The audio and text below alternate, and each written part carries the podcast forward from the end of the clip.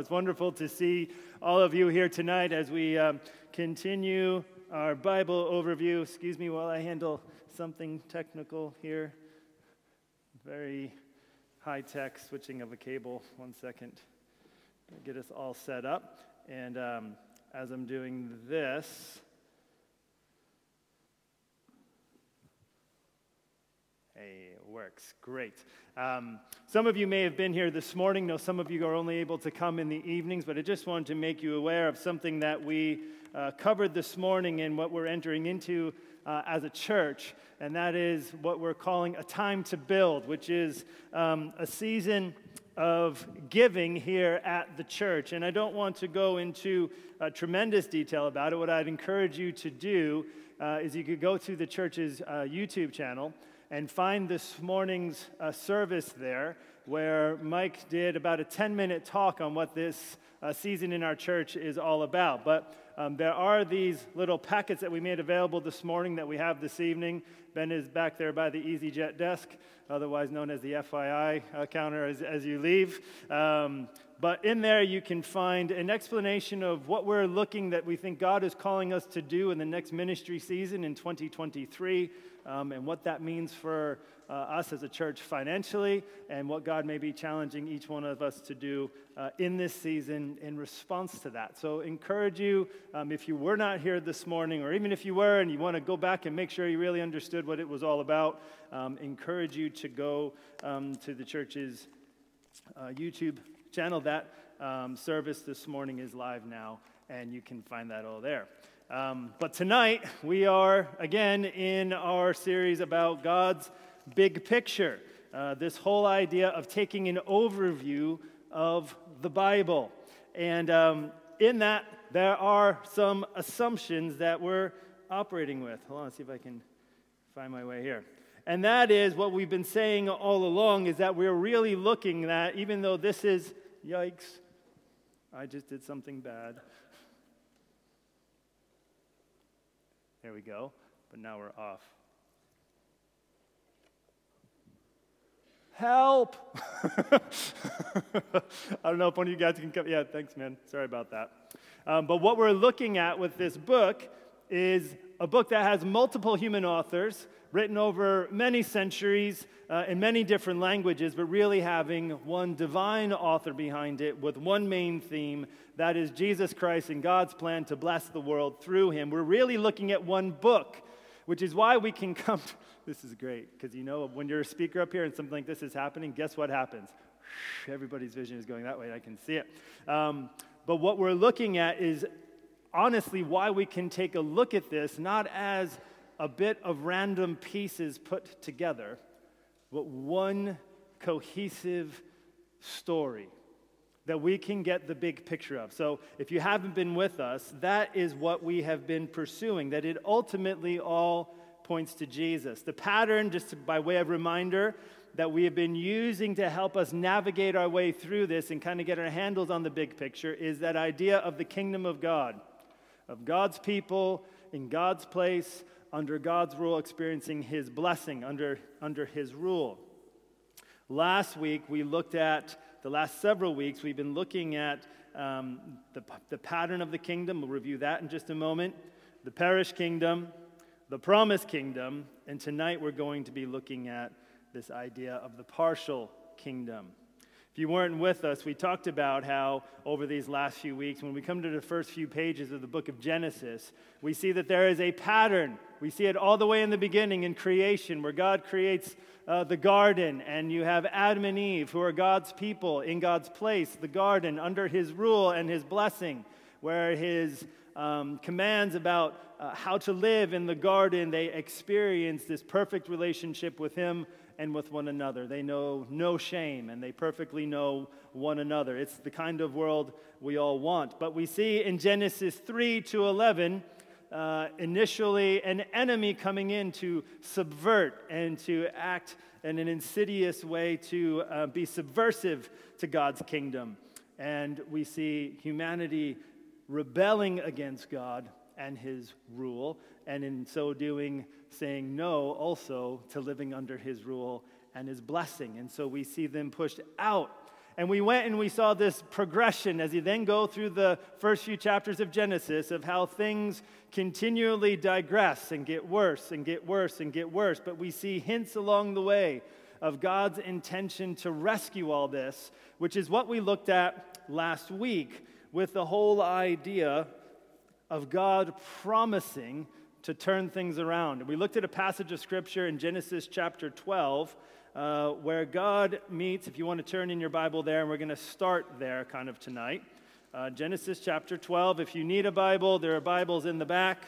Um, or if you have an app on your phone, that will work nicely too. But we see in Genesis chapter 12 these verses that God comes and meets this fellow from Ur of the Chaldees. His name's Abram. And he meets him and he says, Go from your country, your people, and your father's household to the land I will show you. And he says, I will make you into a great nation. I will bless you. I will make your name great, and you will be a blessing. I will bless those who bless the, you, and whoever curses you, I will curse and all peoples on earth will be blessed through you. If you remember last week, we said it was no exaggeration to say that this passage of Scripture is the most unifying text in the whole Bible that brings together what has come in Genesis to this point and now sets the pattern for what will come following after and what is promised through it, that namely comes to pass through the offspring of, of Abram, Abraham in this case, Jesus Christ eventually. That everything now points forward to that and will come to completion in and through him. That God makes these promises. We're going to unpack this a little bit tonight to see how these promises correspond to the things we've been talking about with the kingdom of God.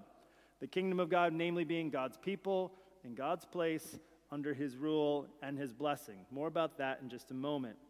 But if you remember, this is something we called a covenant, a compact or an agreement between two parties binding them together in some kind of undertaking on each other's behalf. And when we think about it in terms of what we are looking at here in Genesis, we are talking about how God is going to unilaterally be intervening into this man's life to then begin the rescue and the reversal of the curse, namely Abraham here. It says that God, the benefit and blessing of humanity, specifically those who by faith receive the promise and commit themselves to the obligation which this undertaking involves. So, covenant is essential, understanding what's coming forward. That God, in this giving of a covenant to Abram, I'm not going to review it all because we did it last week, but I just want to refresh our thinking because things build on one another even as we try to understand each week as we as we go through the idea of a covenant is used like 318 times in the scripture.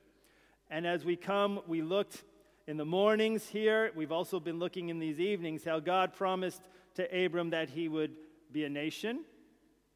He promised that his descendants would be blessed and that the world would be blessed through him. And he repeats these promises. This is actually not Genesis 12, but this is Genesis uh, uh, 15. I believe. He says, On that day the Lord made a covenant with Abram and said, To your descendants I give this land, from the Wadi of Egypt to the great river, the Euphrates, the land of the Kenites, Kenizzites, Kadmonites, Hittites, Perizzites, Rephaites, Amorites, Canaanites, Girgashites, and Jebusites. A lot of ites there, right? That is the end of Genesis chapter 15, uh, verse 18 to 21. So sorry I have that reference wrong there. So I'm pulling all these pieces together to get us to our starting point tonight, namely this, as we've been following this whole idea of the kingdom of God to this point, this is the summary of where we are. We've had the pattern of the kingdom, God's people, Adam and Eve, in God's place, the Garden of Eden, living under God's rule and blessing as, as exercised through His word and this perfect relationship they enjoy with Him and one another. We saw how that perished, as we just reviewed, and now we see how that was promised to Abraham and his descendants that he promised them a land and that they would be a blessing for Israel, and also that Abraham and his descendants would be a blessing to all nations. And so, if we go back to our, our little drawing kind of representation of this that we had, we now see as we start to progress our way out of Genesis 12 through the rest of the Old Testament, uh, in this covenant with Abraham, we see the categories through which we've been seeking to trace our way through the Bible. In that promise a people, a place, and under God's rule and blessing start to unfold, but not fully, which is why we're calling it the partial kingdom. So we've had the pattern of the kingdom, we see that has perished, and then it's promised to Abraham, and then in the events that follow after this promise, you see it start to unfold, but not fully develop.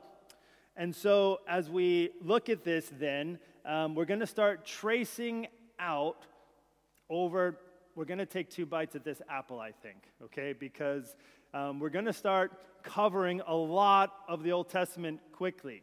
I don't know if you've picked up on this, but it was supposed to be a Bible overview, right? And we're now about halfway through.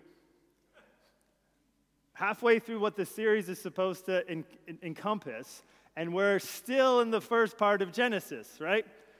Now, why was so much time invested there? Because you really can't get the flow of the story unless it's been set up properly.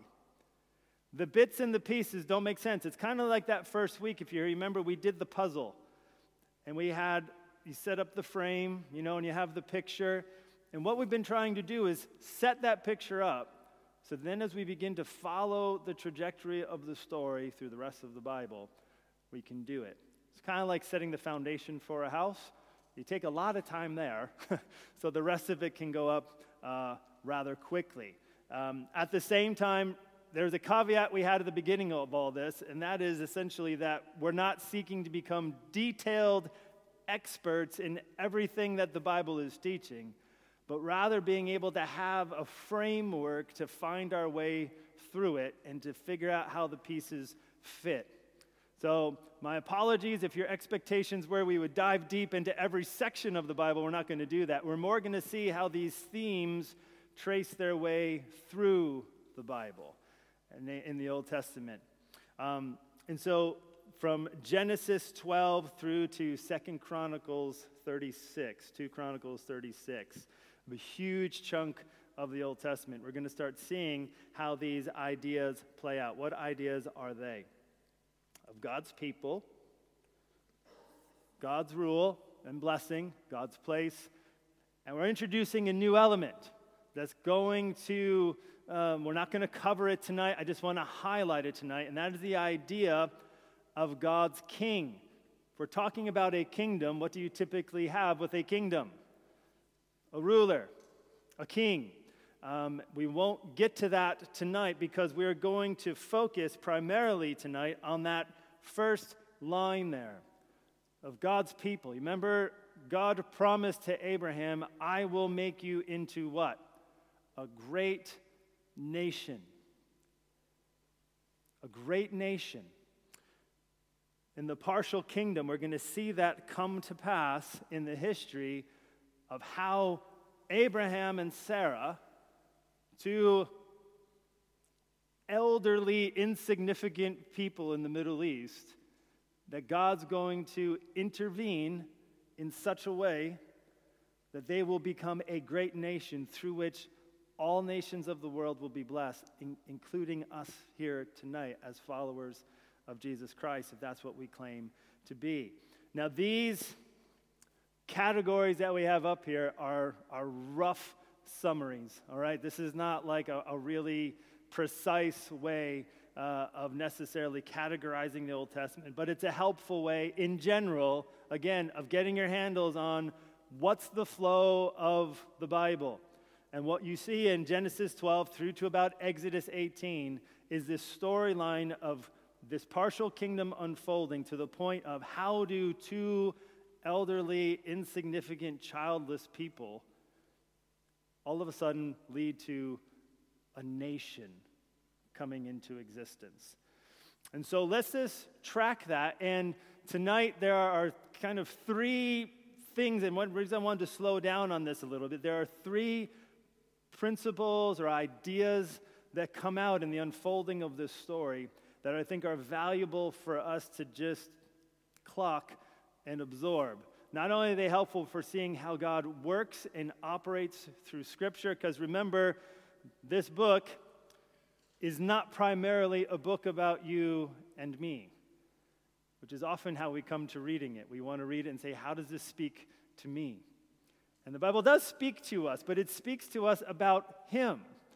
And it's an understanding Him that we can sort out. If we can find where we're at in God's story, in God's agenda, we can figure out how our lives intersect with that and how we should be operating. And so let's just go ahead then and we'll crack on forward. So here we have Abraham and Sarah. If you would turn in your Bibles to Genesis uh, chapter 16. And where we're going to pick this up and start tracing this thought through is if you remember, God in Genesis 15 had promised that Abram would have an heir that would be born to him from himself and Sarah, his, his wife. Now they're elderly, and when it comes to Genesis chapter 16, it says in verse 1 Now Sarai, Abram's wife, had borne him no children. Okay, so things aren't working. But she had an Egyptian maidservant named uh, Hagar. So she said to Abram, The Lord has kept me from having children. Go sleep with my maidservant. Perhaps I can build a family through her. And so the situation that we have is then that Abram has a child, but not through Sarah. His name is Ishmael. And God says, no, this, this isn't the way it's supposed, supposed to work. So we then look as we go forward that God comes back in Genesis chapter 17, verse 18, if you will. And it says, Abram said to God, If only Ishmael might live under your blessing. Meaning, I have a son already. I had him with, with Hagar here. Um, his name is Ishmael. And then God said, No, I, I will bless him, but your wife Sarah will bear you a son, and you will call him Isaac. I will establish my covenant with him as an everlasting covenant for his descendants after him. And as for Ishmael, I have heard you. I will surely bless him. I will make him fruitful and will greatly increase his numbers. He will be the father of 12 rulers, and I will make him into a great nation. But my covenant I will establish with Isaac, whom Sarah will bear to you by this time next year. The reason I'm highlighting this is because what we are doing is seeing how God is bringing his promise to Abraham in chapter 12 to pass. How he's bringing it to pass. And in this situation, you have by the time, uh, if you look, it says that at this point, Abraham in 17, verse 17 of this chapter is, is 100 years old. Sarah is 90 years old.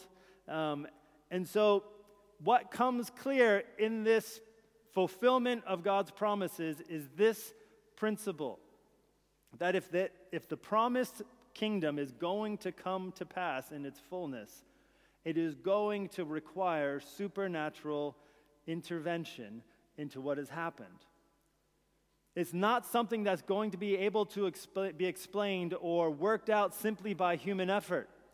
We look at Abraham and Sarah, and you have a couple who, by all natural means, should not be able to conceive and have a child. A hundred. 90. Don't see many hospitals going off to Kingston Hospital with, with that couple in the back, right? Yeah. Saying, Take us in, we're ready, it's time. It doesn't happen. And if we think of this through this lens, if you will, remember we've been looking at Old Testament, New Testament. There has been this paradigm. I'll bring this slide up if I still have it. No, oh, yes, I do. this paradigm of promise and fulfillment. And you can already think, if you're thinking with your your biblical thinking cap on, if you want to call it that, of what will be coming even further into the New Testament. When God again intervenes in an insignificant person's life, this time young and a female who's never known a man sexually, who shouldn't be pregnant, but is. And again, throughout all the Bible, there's this model, if you will, this paradigm that's introduced here that if this kingdom is going to come to pass, it will come through supernatural intervention. And so, again, throughout all of this, just for us to be reminded, there was nothing wonderful about Abraham that God came along and said, I pick you. He wasn't a success, he wasn't faithful. Um, as we follow through um, the story, we look at Isaac, who is the son that is born to them. Uh, as Genesis continues, a year later, the promise comes to pass. And this line of how God is going to bring an, a great people about, it goes through Isaac. We see God working through that. We're going to come back to that in just a minute. Isaac and Rebekah also have two sons. Esau is one of them. I think of Esau with my American hat on as a bit of a cowboy with a shotgun hanging in the back of his pickup truck who goes regularly to the bar and likes to hunt, and he's a man's man and he's rough and all these other things. And Jacob, his brother, who was born after him, it says, had soft skin, right? Bit of a mama's boy, liked to hang around home, liked to cook, that kind of stuff. Not, you know, I like to cook too, but you know what I'm saying. He, he was a, they were polar opposite type of people. And the Bible says in Genesis chapter 25, as again, we're doing this at a very high altitude here, I'm sorry, but in Genesis chapter 20, um, 25, verse 21, and I'm sorry, before we continue there, no, this is fine. Genesis chapter 25, verse 21. Isaac prayed to the Lord on behalf of his wife because she was barren. So he ends up going through this whole um, journey, finding a wife, marrying her. Uh, back, he goes back to where Abraham is from, uh, goes and finds close relatives. Um, but this family is a bit dysfunctional and um, it, it doesn't work out. They deceive one another, they trick one another all these other things. He ends up marrying two, two women because he was tricked. Oh, I'm sorry, I'm getting into Jacob there, sorry. Um, but Isaac does find, um, does find a wife, Rebecca, and it says his wife Rebecca became pregnant in verse 22. The babies jostled each, with each other within her, and she said, Why is this happening to me? So she went to inquire of the Lord. The Lord said to her, Two nations are in your womb. I was getting ahead of myself here, I apologize. And two peoples from within you will be separated. One will be the stronger than the other, and the older will serve the younger. And so they have these two boys, Jacob and Esau. And Jacob is the one who ends up uh, being the one through whom God says his promises will come. And again, he is a deceiver. He's a supplanter. He is not someone who you would say um, is a good guy. What is God doing through this?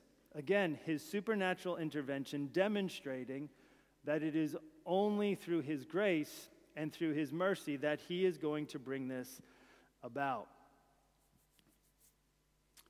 Jacob ends up deceiving Isaac to get his blessing. And so, if I could draw this out here, Maybe I can do this. We see the line going this way. Whoops, sorry. I meant to get my pen out. The line comes this way. When everyone in that world would have thought it was this way. And then it goes this way, when again, he was the oldest, everyone would have thought it went that way. So, this story is unfolding in an unusual way for that part of the world we come to Genesis 27, which is where you see that Jacob deceives his own father for this blessing to come to him. I'm going to skip over quite a few chapters here. Um, because I want to get to, for the sake of time, Jacob ends up marrying this woman, Rachel, but also, this was getting at earlier, her sister, Leah.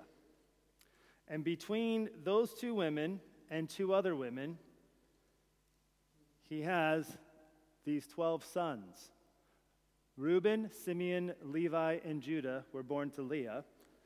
Dan, Naphtali, Gad, and Asher were actually offspring of two of their maidservants. So the apple didn't far, fall too far from the tree in terms of, remember, Abraham had Ishmael through Hagar, so there's a pattern developing here. And then we have Issachar, Zebulun, Joseph, and Benjamin. Now I've highlighted Joseph because as we see God supernaturally intervening, God is going to work through this man right here. Joseph and Benjamin. See, Jacob really loved Rachel more than he really loved. He kind of got tricked into marrying Leah, and he really wanted Rachel. He worked for seven years thinking he was going to get Rachel, married a woman, lifted her veil, realized this is the wrong sister. Whoops, it's the way we do it here. Can you work another seven years? And so he works another seven years and gets to marry Rachel.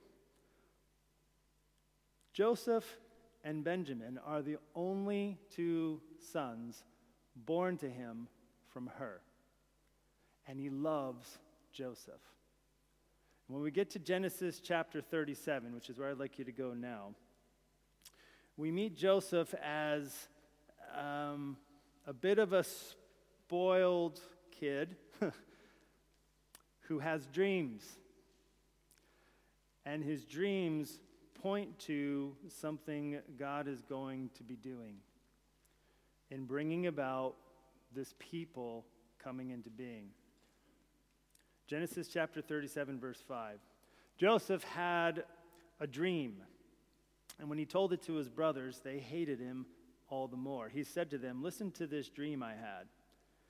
We were binding sheaves of grain out in the field when suddenly my sheaf rose and stood upright, while your sheaves gathered around mine and bowed down to it. His brothers said to him, Do you intend to reign over us? Will you actually rule us?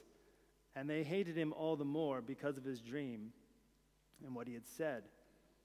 Verse 9 Then he had another dream, and he told it to his brothers. Listen, he said, I had another dream, and this time the sun and moon and 11 stars were bowing down to me.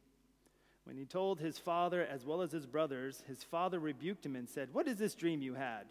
Will your mother and I and your brothers actually come and bow down to the ground before you? And his brothers were jealous of him, but his father kept the matter in mind if you were to follow the story where it goes from here,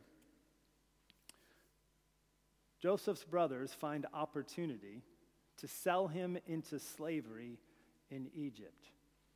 Now, if you were to go back to this diagram, tracing the story, it really doesn't seem like things are going that well, does it?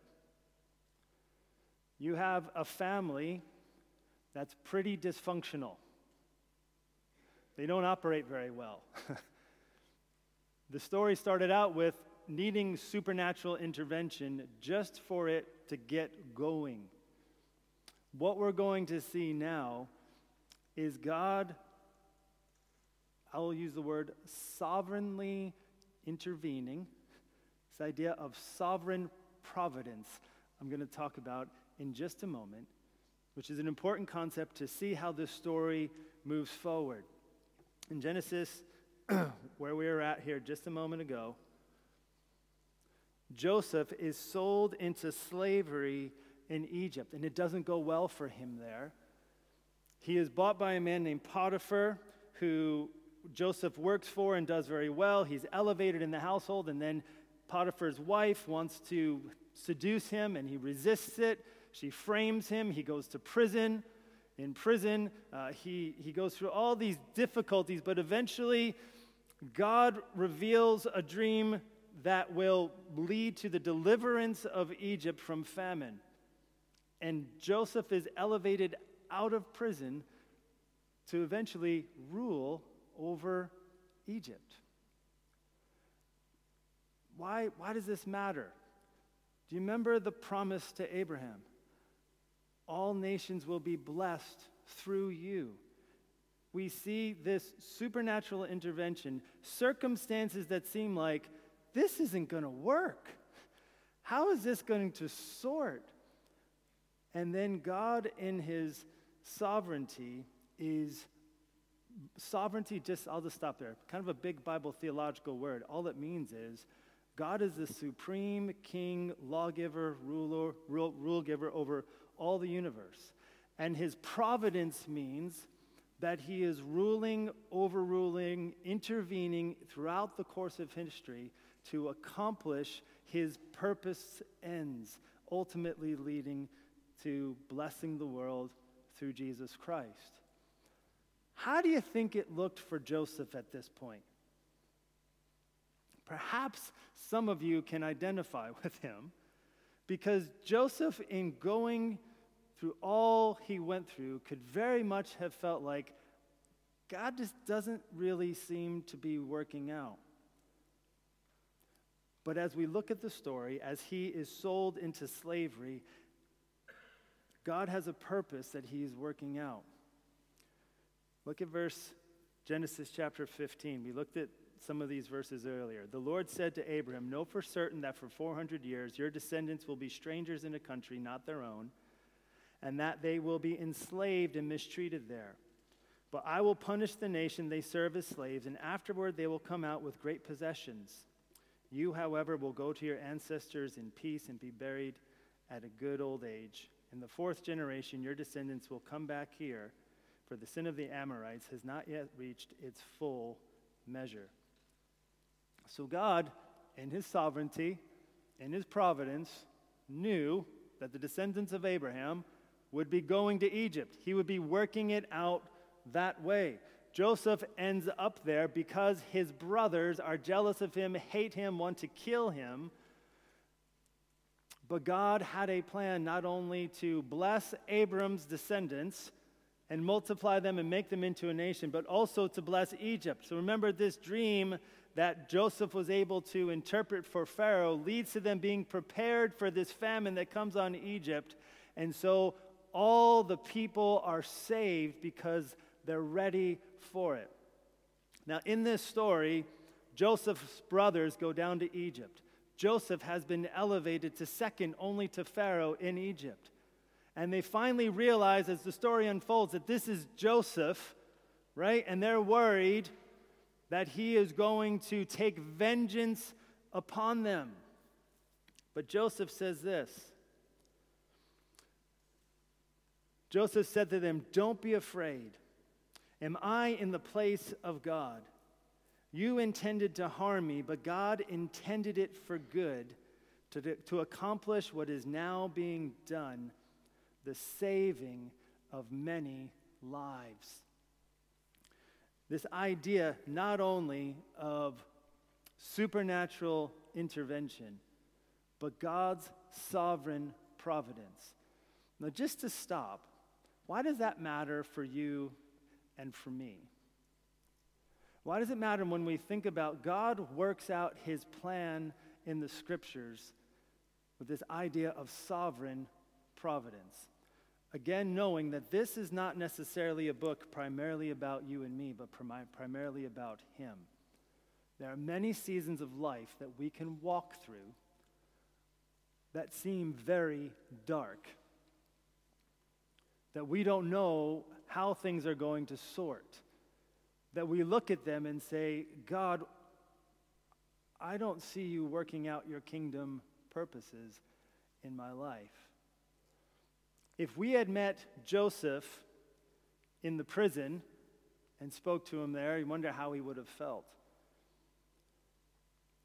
But part of being able, this is why it's so important to have an overall view of how God is working through Scripture is that God was ruling and overruling in Joseph's life, not just for his own good, but to accomplish his bigger purposes of blessing the nations through the descendants of Abraham. So, what does that mean for you? It doesn't mean, and for me, it doesn't mean that all the circumstances that we go through are going to be easy or make sense. But what can we have the confidence in from Scripture knowing that God is doing? That He is sovereignly ruling and overruling in all the instances of our lives to bring His purposes to pass. I had a colleague, friend, pastor in Wisconsin, where we came from, who, when we spoke about the sovereignty of God, he say, Yeah, the sovereignty of God is great until it happens to you. With the idea of, you know, you go through difficulties, oh, God is sovereign and all these other things, but, you know, then it happens to you. It's the diagnosis you don't want to receive, or the notification from your employer that things aren't going, you know, the way you thought they would financially. Things we were talking about even this morning in all of this. But what can we see through this? Is God is ruling and overruling. Is God is working out his plan to bless the nations through this obscure man in the Middle East. He supernaturally intervenes and he sovereignly and providentially moves things to pass. And if you argue from the greater to the lesser, if you argue that God can do that to bless the nations, can He do that for you? Can He do that for me? And so, what is the end result of all of this? As we continue our trajectory, remember, we started with Abraham and Sarah, an elderly couple, 100 years old and 90 years old, with no children. By the time we get to Exodus chapter 1, we see the descendants of Jacob numbered 70 in all. So you have the beginnings now of what's going to pass as we keep reading. It says, Joseph and all his brothers and all that generation died. But the Israelites were exceedingly fruitful. They multiplied greatly, increased in numbers, and became so numerous that the land was filled with them. So much so that the Pharaoh, the ruler, who uh, came, who, who rose up, and was fearful of them and enslaved them. It says that during that long period, the king of Egypt died. The Israelites groaned in their slavery and cried out, and their cry for help uh, because of their slavery went up to God. God heard their groaning, and he remembered his what? His covenant with Abraham. Now remember, we're tracing this said through of how God is going to make Abraham into a great what? nation. One couple to a great nation. We're getting there, but they're now enslaved. And if you know the story, either from reading the Bible or from watching a movie or, or something, um, you know that God calls to Moses in a burning bush, and he calls to him, saying, Go back to Egypt. I'm going to use you to set my people free. You even see God's supernatural providence in this, in that Moses is plucked out of the river Nile because his parents are trying to, uh, trying to save him from Pharaoh wanting to destroy all the male children in, in Egypt, all the, the, um, the Israelite children. And so he is providentially preserved as well. So Moses is sent back to Egypt to be God's messenger to Pharaoh to set his people free. And there is a principle in God setting his people free that I'm just going to go through quickly here. We've looked at God's supernatural intervention, we've looked at God's uh, sovereign providence. There's another principle in, in, at work here, and that is God saving by substitute. God saving by substitute. In Exodus 12, verses 12 through 13, so God sends Moses back to deliver a message to Pharaoh to set his people free. Pharaoh resists it, and you know how the story goes that these 10 plagues that are targeted at the religious, spiritual power structure, if you will, of Egypt. And so these plagues come. Pharaoh is resistant. The last plague is that there would be the firstborn male of every household would, would die. But God gave a way for that to be for a rescue, for a way for that to pass over the Israelites. God says on that same night in Exodus chapter 12, verses 12 through 13, On that same night I will pass through Egypt and strike down every firstborn of both people and animals, and I will bring judgment on all the gods of Egypt. I am the Lord. The blood will be a sign for you in the houses where you are, and when I see the blood, I will pass over you. No destructive plague will touch you when I strike Egypt. The plan God had given was for a, a perfect, unblemished lamb to be sacrificed, and its blood applied to the doorposts so that this angel of death would, would pass over that home. And so, God, in creating and delivering a people for himself, because this is what leads them to be able to leave Egypt and become a nation, how does he save them? This is God's great act of deliverance in the Old Testament. He saves them by means of a substitute. Now, again, to put all of this together as we think about this picture, and I'll try to go back to it here. And it's not letting me. There we go.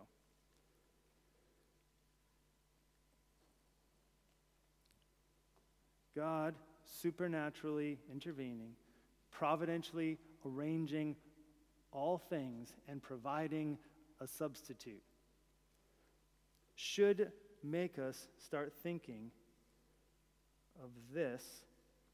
Sorry. Right here.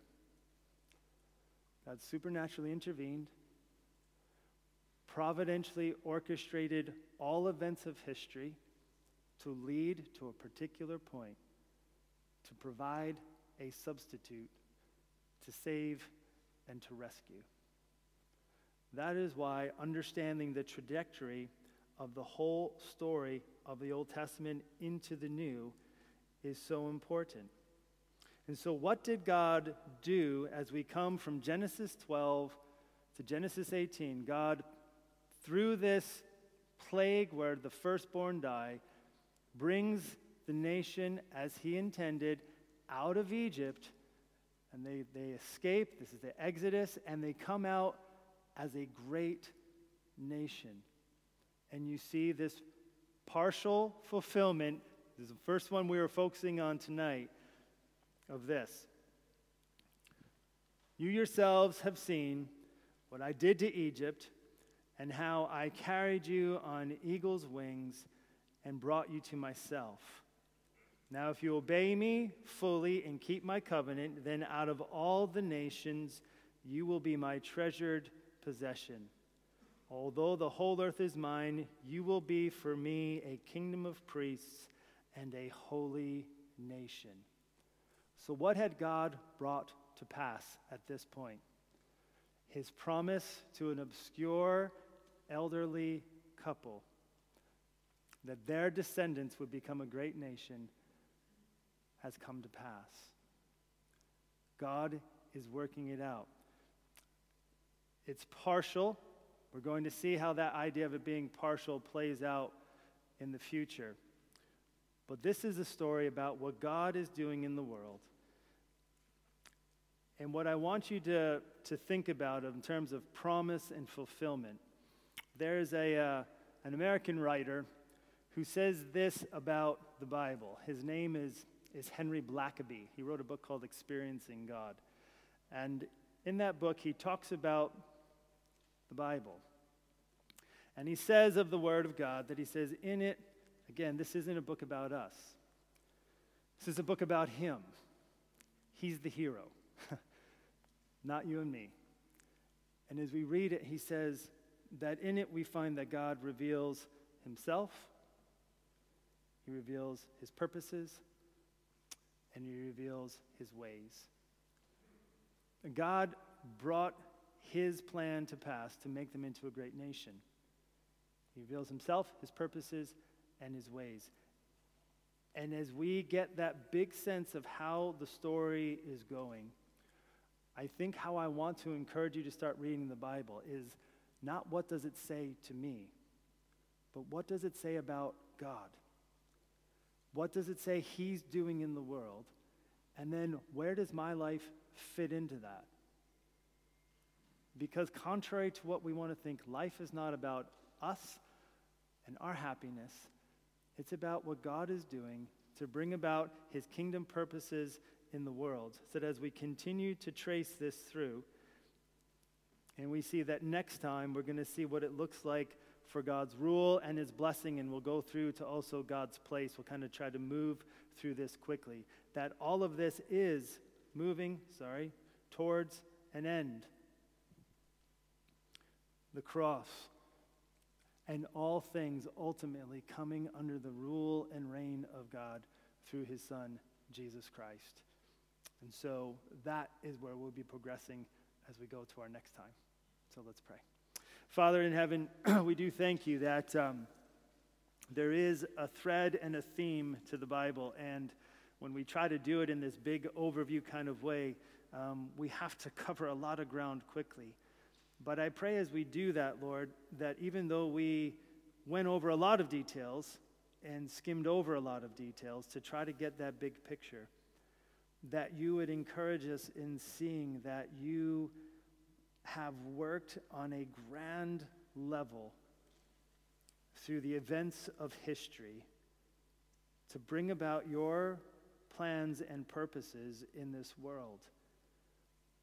And as we grasp that, and come to know you as the God who is over all of history, who rules and overrules, and whose purposes and plans cannot be thwarted, that we would have great faith, and that we would learn to bow at your feet in worship and trust you even when life doesn't make sense, and be encouraged that the people you chose to work through in Scripture were misfits and failures and insignificant.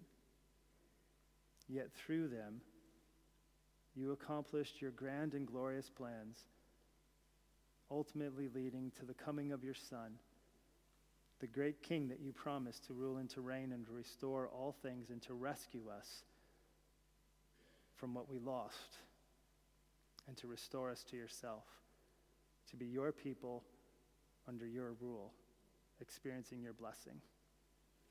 So, Father, please take whatever was helpful tonight and may it be sown deep in our hearts.